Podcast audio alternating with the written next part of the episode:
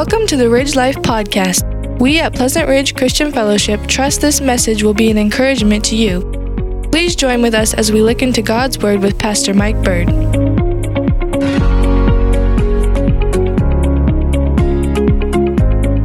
Well, we're going to be in the book of Ephesians, Ephesians chapter number six. Last week, we, we looked at this uh, fourth piece of the armor about the about the shield of faith. And if you're just joining with us, we've been going through the book of Ephesians, and uh, we've come now to this part uh, about our uh, the armor that, that God has provided for us, and also uh, the strength that he gives us. And that's what God wants you to use. He wants you to use his armor, his strength, not your armor or your strength or somebody else's strength or somebody else's armor. He wants you to use what he's given you. And uh, so as we looked at this, uh, the shield of faith last week, we concluded that the believer needs the shield in order to extinguish all the fiery arrows that the enemy, a spiritual enemy, Enemy, a real enemy, is constantly uh, bombarding you with. And uh, you need the shield. It's not optional. It's uh, something that you uh, really need. And so the believer, he extinguishes these, these, uh, these arrows through faith. And we gave a definition of faith as it is, uh, as what it is, is believing God's word, and primarily uh, not just believing God's word, but it is actually putting and applying God's word uh, to what he says to the particular problem that you might be facing or temptation that the enemy has shot at you. And last week uh, we kind of concluded, I, I gave out several uh, pieces of paper Um, for you to fill out and write down what are the fiery arrows that are being directed towards you. And uh, I got several of those back, and I kind of grouped them together as uh, in some uh, in about five categories. And I told you that we would cover uh, those things uh, in the coming weeks. Uh, so the five categories that I kind of grouped these into was um, worry and anxiety, um, fear, depression, sexual immorality, forgiveness or unforgiveness, and uh, self-righteousness. And so over the next few weeks, those are the things that we're going to be covering, how you as a believer can actually um, equip yourself enough in order to handle uh, those fiery arrows that are coming your way. And so this week, we're going to cover about how to use the shield of faith to extinguish uh, the fiery arrows of worry and anxiety. Uh, and so this is what I want you to take away with you today. If I use my shield correctly, I can extinguish the fiery darts of worry and anxiety. If I use my shield correctly, I can extinguish the fiery darts of worry. Uh, remember, God has given us everything that pertains to life and godliness. I don't believe he just saves us and lets us defend on our own as to try to figure all this stuff out. Uh, he gives us his word. He gives us exactly what we're supposed to do in order to live godly in Christ Jesus. And so he gives us everything that pertains to life and godliness. So I want to give you a couple helpful things here this morning, how you can use your shield of faith uh, to extinguish the fiery uh, darts, the fiery arrows of worry and anxiety. Uh, so let's look here, Ephesians chapter six, verse sixteen. Uh, he says here, in all circumstances, take up the shield of faith with which you can extinguish all the flaming darts of the evil one. So if we're going to extinguish worry, first of all, extinguish worry by trusting God. I know that seems a little trivial, but uh, let me explain to you what that means to trust God, and primarily how we're using this shield. Um, Paul says that we're supposed to take up the shield of faith. Take it up. And he says it's it's not something that's just automatic. You actually have to do it. You have to put it into practice and actually live it out. Uh, so he says, take up this shield of faith. And so just because you're a believer in Jesus doesn't mean that you are already protected from the enemy. That'd be like uh, signing up for the Marines and then getting on a boat and never having any type of uh, training or given any type of armor, and then right, going right into the enemy territory and saying, hey, I'm a Marine. you wouldn't last very long. You have to take it up. You have to actually put it into practice. And so you must actively trust in God when the enemy's arrows fly. And this involves a few things. So here they are. Number one, trusting God means that we can rely on God because of his promises when our circumstances are good and bad. Uh, you should read the Psalms often. The Psalms are a, uh, uh, experiential examples of men in desperate circumstances that trusted in the Lord for deliverance. Often when you read the Psalms, you find the psalmist, his life is in danger. I mean, it's it's in terrible, dire straits. Uh, it's gloom. It's, it's destruction that's coming his way. And uh, then you find that uh, the psalmist will then rehearse his circumstances. He cries out to God uh, for help. And by the end of the psalm, you find that the psalmist is now rejoicing in God's salvation, in his provision, in his life. What changed? Something changed in that person's outlook in life. Um, even though the circumstances may have not changed, but yet he could still rejoice in God's promises of salvation. And that's how you actively trust God. You, you analyze your situation that you're faced with. God, I've just been diagnosed with cancer. Um, God, my teenager is rebelling against you, uh, being sucked into this evil world. God, I need a job to provide for my family. You tell the Lord your desperate situation. You're rehearsing it to him. And then you rehearse who God is and what he has promised, and you make a decision to rely on him, even if the circumstances don't change. You rely upon him. You're trusting in him. Uh, even you can say with Job, uh, Job thirteen fifteen, though he slay me, I will hope in him. Because you know that beyond the grave, you have eternal life with Christ. And that's one of the things that you have to understand, that this life is just temporary. If God grants you the uh, life to live past whatever age you are right now, um, that's God's gift, that's God's blessing. And you have to realize you're not going to live forever here and now. Um, but if you know Christ as your Savior, you've repented of your sins, and you've put your faith in Christ and Christ alone, you have life with him beyond the grave. And so this life is just temporary. And this is one of the problems with the uh, prosperity gospel uh, message that's being uh, pushed out there today. It's all about now, now, now, now, now, now. Have your best life now. Well, I'm sorry, I don't want to have my best life now. Uh, my best life is with Jesus Christ in all of eternity. So uh, we got to understand that uh, beyond this is life. And even though your circumstances are dire and terrible and, and, and horrible, you can still yet trust in God because of who God is. Uh, secondly, trusting God means that we know our weaknesses and God's strength. We all tend to trust in ourselves and in our own ability to get ourselves out of the difficulties that we face in life. And so the Lord has to bring us to a place uh, to see our weaknesses. Uh, John Calvin pointed out in one of his sermons out of Ephesians uh, on this text that faith, by definition, looks away from oneself and uh, really Uh, looks towards God alone for help. Listen to what he says. He says, Paul meant to humble us and to show us that God must provide us with all things belonging to and requisite to our victory.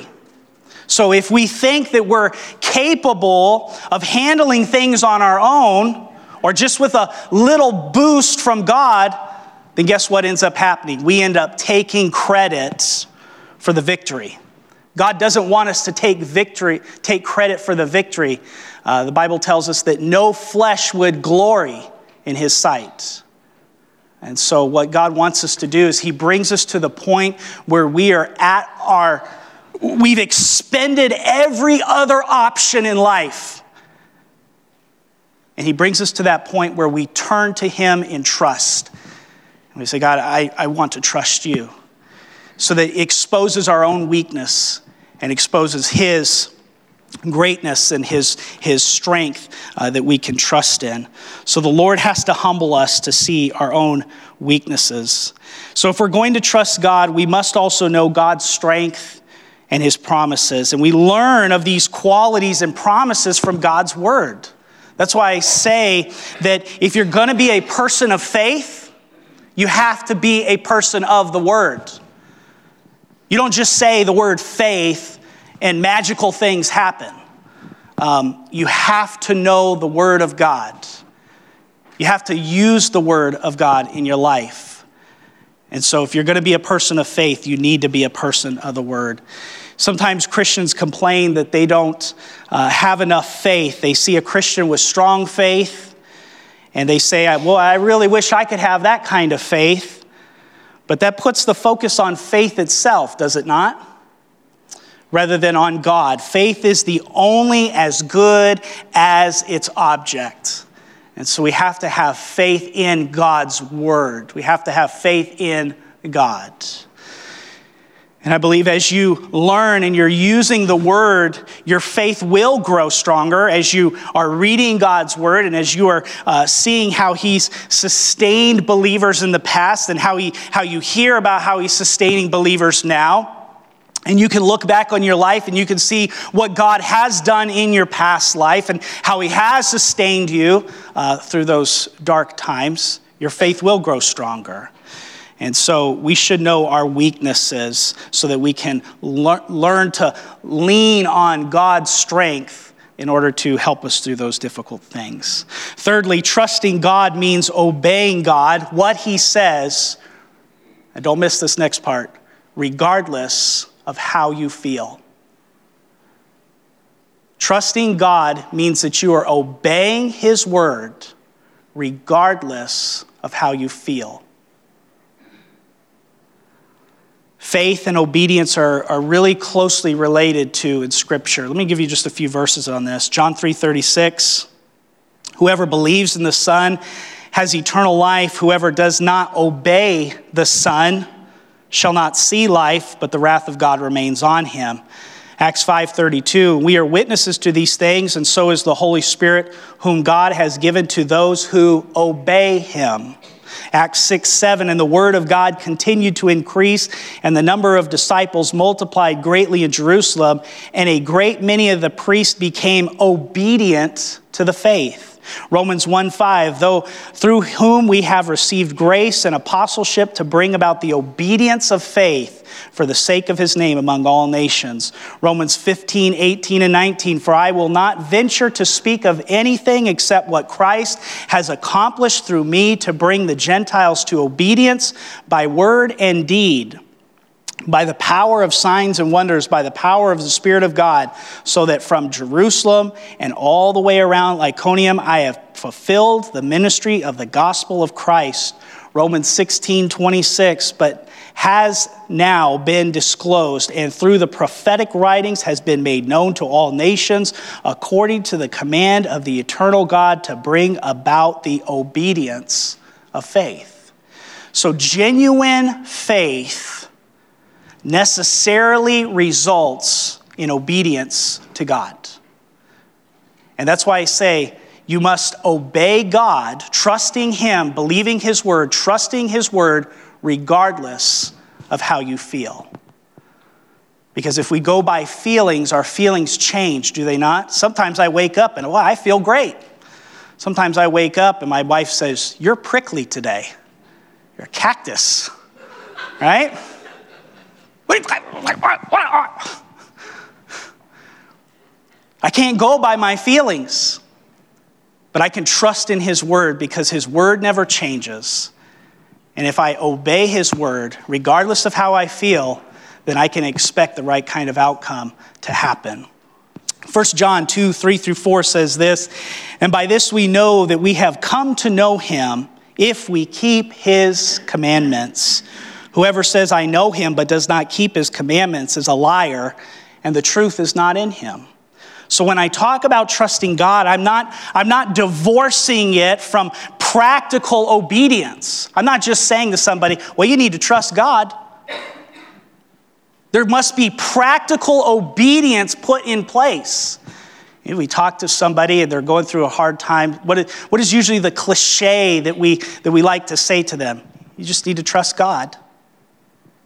But what does that mean? It means that I'm putting into practice the actual truth of God's word. And so we're not divorcing the, the two. So if your faith is truly in God, you will obey his commandments. So here's the evil enemy. He's seeking to destroy you. You're taking up the shield of faith practically. You're saying, I'm going to use faith. I'm going to use obedience to the word of God. And you have to obey his word. So let's find out what God says about worry and what you can do about it. How, actually, how to use the word to combat the fiery arrows of worry. So let's look at the second thing. Extinguish worry by obeying his word. So not only are we trusting in his word, but now we actually need to practically obey his word. This may come to a shock to some of you, but I get worried a lot.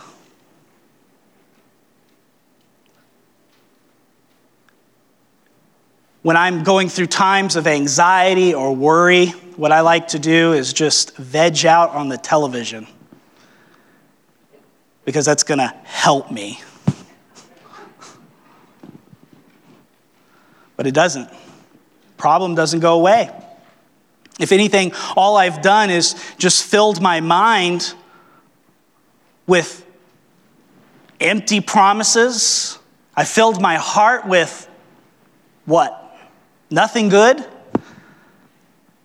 And after the movie's over, after the, the oh, okay, I'm on the fifth season now. All right. What's my life? Still in the same mess that it was. And so I have to practically apply God's word to my life in order to deal with worry. So let's read this passage here, Philippians chapter four, six through eight. Uh, this gives us exactly how you handle the problems of anxiety or worry. Listen to what Paul says. Do not be anxious about anything, but in everything by prayer and supplication with thanksgiving, let your requests be made known to God, and the peace of God, which surpasses all understanding, will guard your hearts and your minds in Christ Jesus. Now, verse seven, that is where we want to go, right? That's what we want. We want the peace of God ruling in this situation. We want our minds and our hearts to be at ease, so we're not anxious or we're worrying about it. It could be worried about anything. It could be worried about your family. It could be worried about job situation. It could be worried about a neighbor. It could be worried about world events. You put whatever you want to in that category. But he says, don't be anxious because you want the peace of God ruling in your heart and your mind. So then he continues on here. Finally, brothers, whatever is true, whatever is honorable, whatever is just, whatever is pure, whatever is lovely, whatever is commendable, if there is any excellence, if there is anything worthy of praise, think about these things. What you have learned and received and heard and seen in me, practice these things. Here's the promise again, and the God of peace will be with you. So if I'm going to overcome anxiety and worry in my life, first of all, I need to overcome worry. God says, I must pray properly. Look at verse six. Do not be anxious about anything, but in everything by prayer and supplication, with thanksgiving, let your requests be made known to God. Now notice these facts about the kind of prayer that overcomes worry. First of all, he says that we are to pray when we're worried. Do not be anxious about anything, but in everything by prayer. You know what we do when we worry? Do we pray? Nope. Sometimes we get on the telephone, call people, tell them all of our worries and our woes. We don't pray. This is obedience to God's word. This is what he says. If you want to overcome worry and anxiety in your life, you have to pray properly. So you pray. What are you supposed to be praying about? Praying about the things that you're worried about. You make them known to God, your request known to God. Look what he says. By in everything, by prayer and supplication, with thanksgiving, let your requests be made known to God. So I'm to pray when I'm worried. I'm to pray about everything that is causing or that I think might be causing me to be anxious. A good habit that would be good for you to do is, you know, the times that we're worried the most? Right before we go to bed. And is that not the reason why we see so many people who are medicated today because they can't sleep? Because they're so worried about things? And so they're looking for something else to help them cope. But yet God's word gives us the answer here. So something that could help you before you go to bed would probably get a piece of paper, get a journal, get a notebook, something. Write down everything that you're worried about. And then guess what? You turn that into prayer. You make your requests known to God. God, this is what I'm worried about. This is what I'm worried about. This is what I'm worried about. And come to find out, some of the things that you might be worried about are really not that big of a deal. Did you guys ever see the movie, uh, A Series of Unfortunate Events? Remember that movie? Lemony Snicket's Series of Unfortunate Events. This lady, she's in this movie, and she's uh, she's worried about everything, and she has her nephews, uh, nephew and niece there, and uh, she's in there, and and the, the nephew goes up to the to the refrigerator. She goes, oh, oh, don't go up to the refrigerator because it might slip and fall and crush you flat. Okay.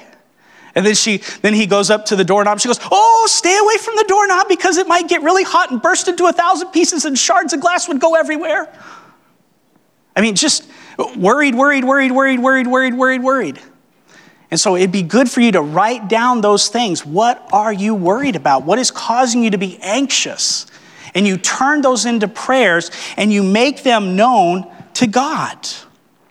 Now look at this other thing that he says, the kind of prayers we're supposed to be praying. He says, do not be anxious about anything, but in everything by prayer, and look at this, and supplication. What does that mean? Well, that means we are to be asking continually. Sometimes uh, talking with people and you ask them, you know, they might be struggling with something in their life, and usually I'll ask them, I'll say, did you pray about it?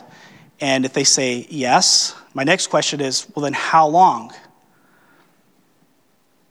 Microwave prayers, you know, the one minute prayers, okay? That does not get things done. It is continually, by supplication, you are coming before God. You say, why is God trying to do all this? Because he's trying to get you to a point where you trust in him and him only. That's what God's trying to do. And so he says by supplication. So it's not this one-time prayer that the worry and anxiety goes away. The idea of supplication is to make a petition, and you're urging, you're making an appeal to Christ, you're making an appeal to God, and you're coming before him continually. Jesus gave us several examples of this kind of prayer and taught us that it's this type of prayers that gets the results. Luke eleven, five through thirteen. Gives us the parable of the, the man that went to his friend at midnight, remember? And he had nothing to eat. And he goes there and he wakes up his friend and he's knocking on the door and, hey, hey, hey, I need something, I need something. And and his friend's in the bed. He goes, what time is it? Oh, man, oh, I'm just trying to go back and say, hey, hey, hey, I need something, I need something. And there's a continual supplication, a continual petition. And finally, the guy gets up and he goes to his friend. And he says, what do you need? Anything, anything, here, wh- whatever you need, here. And that's the kind of prayers that get the results that we need. Um, Luke eighteen, one through seven, Jesus gave a similar parable about this time about a widow and an unrighteous judge. And she wasn't getting justice. and she goes to that judge and she says, give me justice, give me justice, give me justice. I need justice for this. And he won't, he won't, he doesn't fear man, he doesn't fear God, but because she continues to go to him and goes to him and goes to him and goes to him, guess what? Finally, he says, just to get her out of my hair, just to get her to shut up, I will give her anything she wants. And the Lord's trying to teach us something about this supplication, bringing it before him continually. So we got to have the right type of prayers. Then you look what he says. He says we're also supposed to pray with thanksgiving. This will really help change your thinking about the situation that you're in. When you're worried and you're you're stressed and you're you're you're you're you're anxious about the things that are going on in your life, the Bible says you're supposed to pray with thanksgiving. So when you when you pray, you should have a list of all the things that you are thankful for. And this will change our negative, doubtful attitude to that of thanksgiving and rejoicing, because we're thanking God for what he has done in our life. We're thanking God for how he has provided in our life. Secondly, to overcome worry, God says, I must think properly. Look at verse number eight. So the goal is that we'll have the peace of God, which surpasses all understanding, that it'll guard our hearts and our minds in Christ Jesus. But look, verse eight. Finally, brothers, whatever is true, whatever is honorable, whatever is just, whatever is pure, whatever is lovely, whatever is of commendable, if there's any excellence, if there's anything worthy of praise, think about these things. So look at these types of things you must think about if you're to become a peaceful person, so that you're not thinking about worry and thinking about being anxious. He says we're supposed to have the right type of thinking. So you should make a specific list of what these things are for you. So what is true to you? What things in your life are true? You should write those things down. Those are the things that you're supposed to be thinking about. What things in your life are lovely? Write them down. Think about those things. What things in your life are commendable or pure? What things are excellent in your life? What things are worthy of praise in your life? Write those things down and think about those things instead. A few passages of scripture that I think could help you in going in the right direction would be uh, Romans twelve two. Do not be conformed to this world, but be transformed by the renewal of your mind, that by testing you may discern what is the will of God, what is good and acceptable and perfect. First Peter three fourteen through fifteen. But even if you should suffer for righteousness' sake, you will be blessed. Have no fear of them, nor be troubled, but in your hearts honor Christ the Lord as holy, always being prepared to make a defense to anyone who asks for you a reason for the hope that is in you, yet do it with gentleness and respect. So he says, even if you are suffering for righteousness' sake, you'll be blessed. Think about that. Matthew six, uh, twenty-five through thirty-two, great passage, what the Lord reminds us that the things, he says, don't be anxious for your life, what you're going to put on, what you're going to eat. He says, because the Lord feeds the birds, he clothes the, he clothes the, clothes the grass. He says, don't be anxious about these things, because your Father in heaven already knows that you have need of these things. And so we're supposed to have the right type of thinking. So I believe you should plan specific things you can do to make sure you are thinking properly. How can you change your negative, pessimistic thinking to biblical thinking? You have to be prepared. You have to write these things down. You actually have to put the Word of God into practice in your life. Thirdly, to overcome worry, God says, you must live properly. Look at verse number nine. What you have learned and received and heard and seen in me, practice these things, and the God of peace will be with you. Listen to these two verses that I'm going to give you here, and notice how anxiety is connected with wrong living, okay? Proverbs twenty-eight one, the wicked flee when no one pursues, but the righteous are as bold as a lion. So if you're living wicked lifestyle, expect to have worry and anxiety in your life. But if you're living a righteous type of lifestyle, expect to be bold as a lion. Proverbs one thirty-three, but whoever listens to me will dwell secure and will be at ease without dread or disaster. So the opposite is true. Those who do not listen will not be secure and will not be at ease, and they will have dread and disaster. So it's all part of how you are living in your life.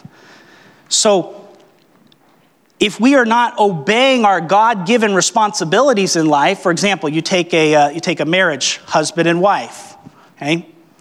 If the husband is not following the pattern outlined in Ephesians uh, chapter five, as he's supposed to be loving his wife, supposed to be sacrificially giving himself to his wife, supposed to be uh, uh, washing her by the water of the word, supposed to be uh, uh, helping her, okay? And he's just kind of bumbling through life, not doing what he's supposed to be doing, he's going to have anxiety and worry in his life when things are not going the way they're supposed to be going, because he just will not live properly. So it's real important for us to do be doing our God-given responsibilities, because if we're not, we're going to have worry and anxiety in our life. Some people are worried about losing their jobs because, well, frankly, look at uh, Ephesians chapter six, verses five through eight. Uh, Bondservants, obey your earthly masters. If you will not obey your boss and you get fired, it's not his fault. And if you're worried about getting fired because you're not doing your job, start doing your job. That's that's how simple this some of this stuff really is, okay? So this is all part of living properly. Um, if you are if you are living beyond your financial means, charging everything on credit cards and doing this and doing that, you're not, you're going you're going to be going to bed with worry and anxiety because you're not living properly to what the biblical lines are of how we should be living. So some people are worried about finances because they're not good stewards of their finances. Uh, I believe you should look over your life, okay? Look, look over your life and note where you are not fulfilling the God-given roles and responsibilities in life.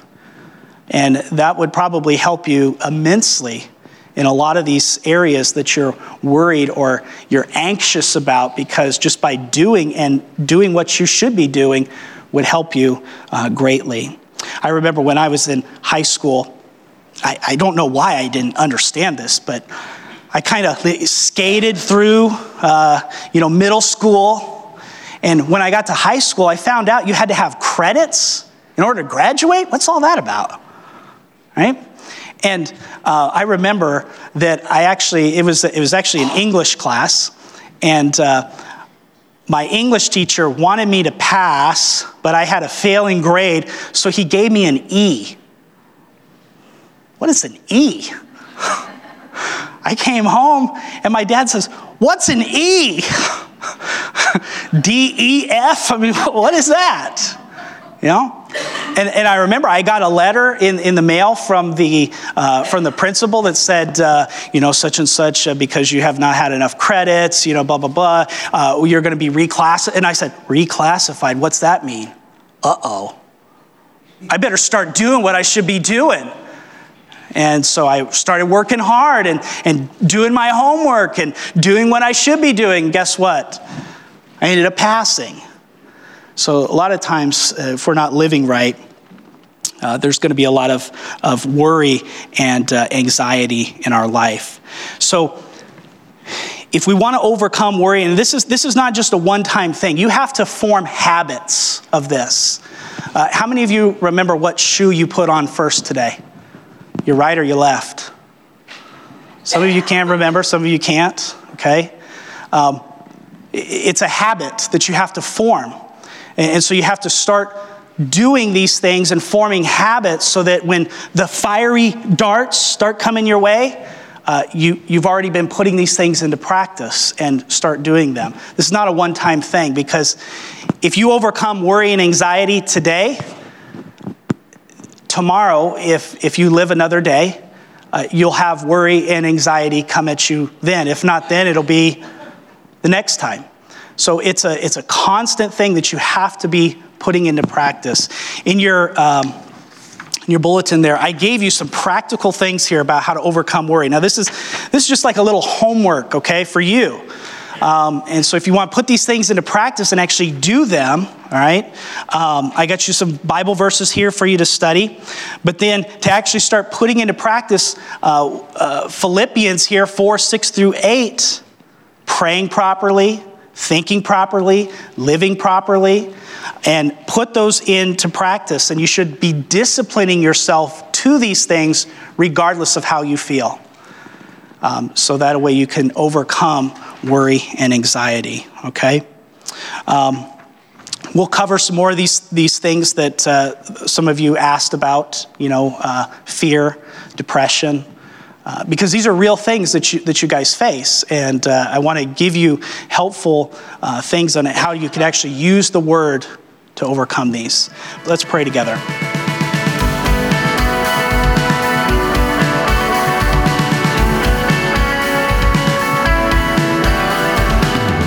If you're interested in more information about our church or knowing the peace that Jesus gives, visit our website at life at the ridge dot church.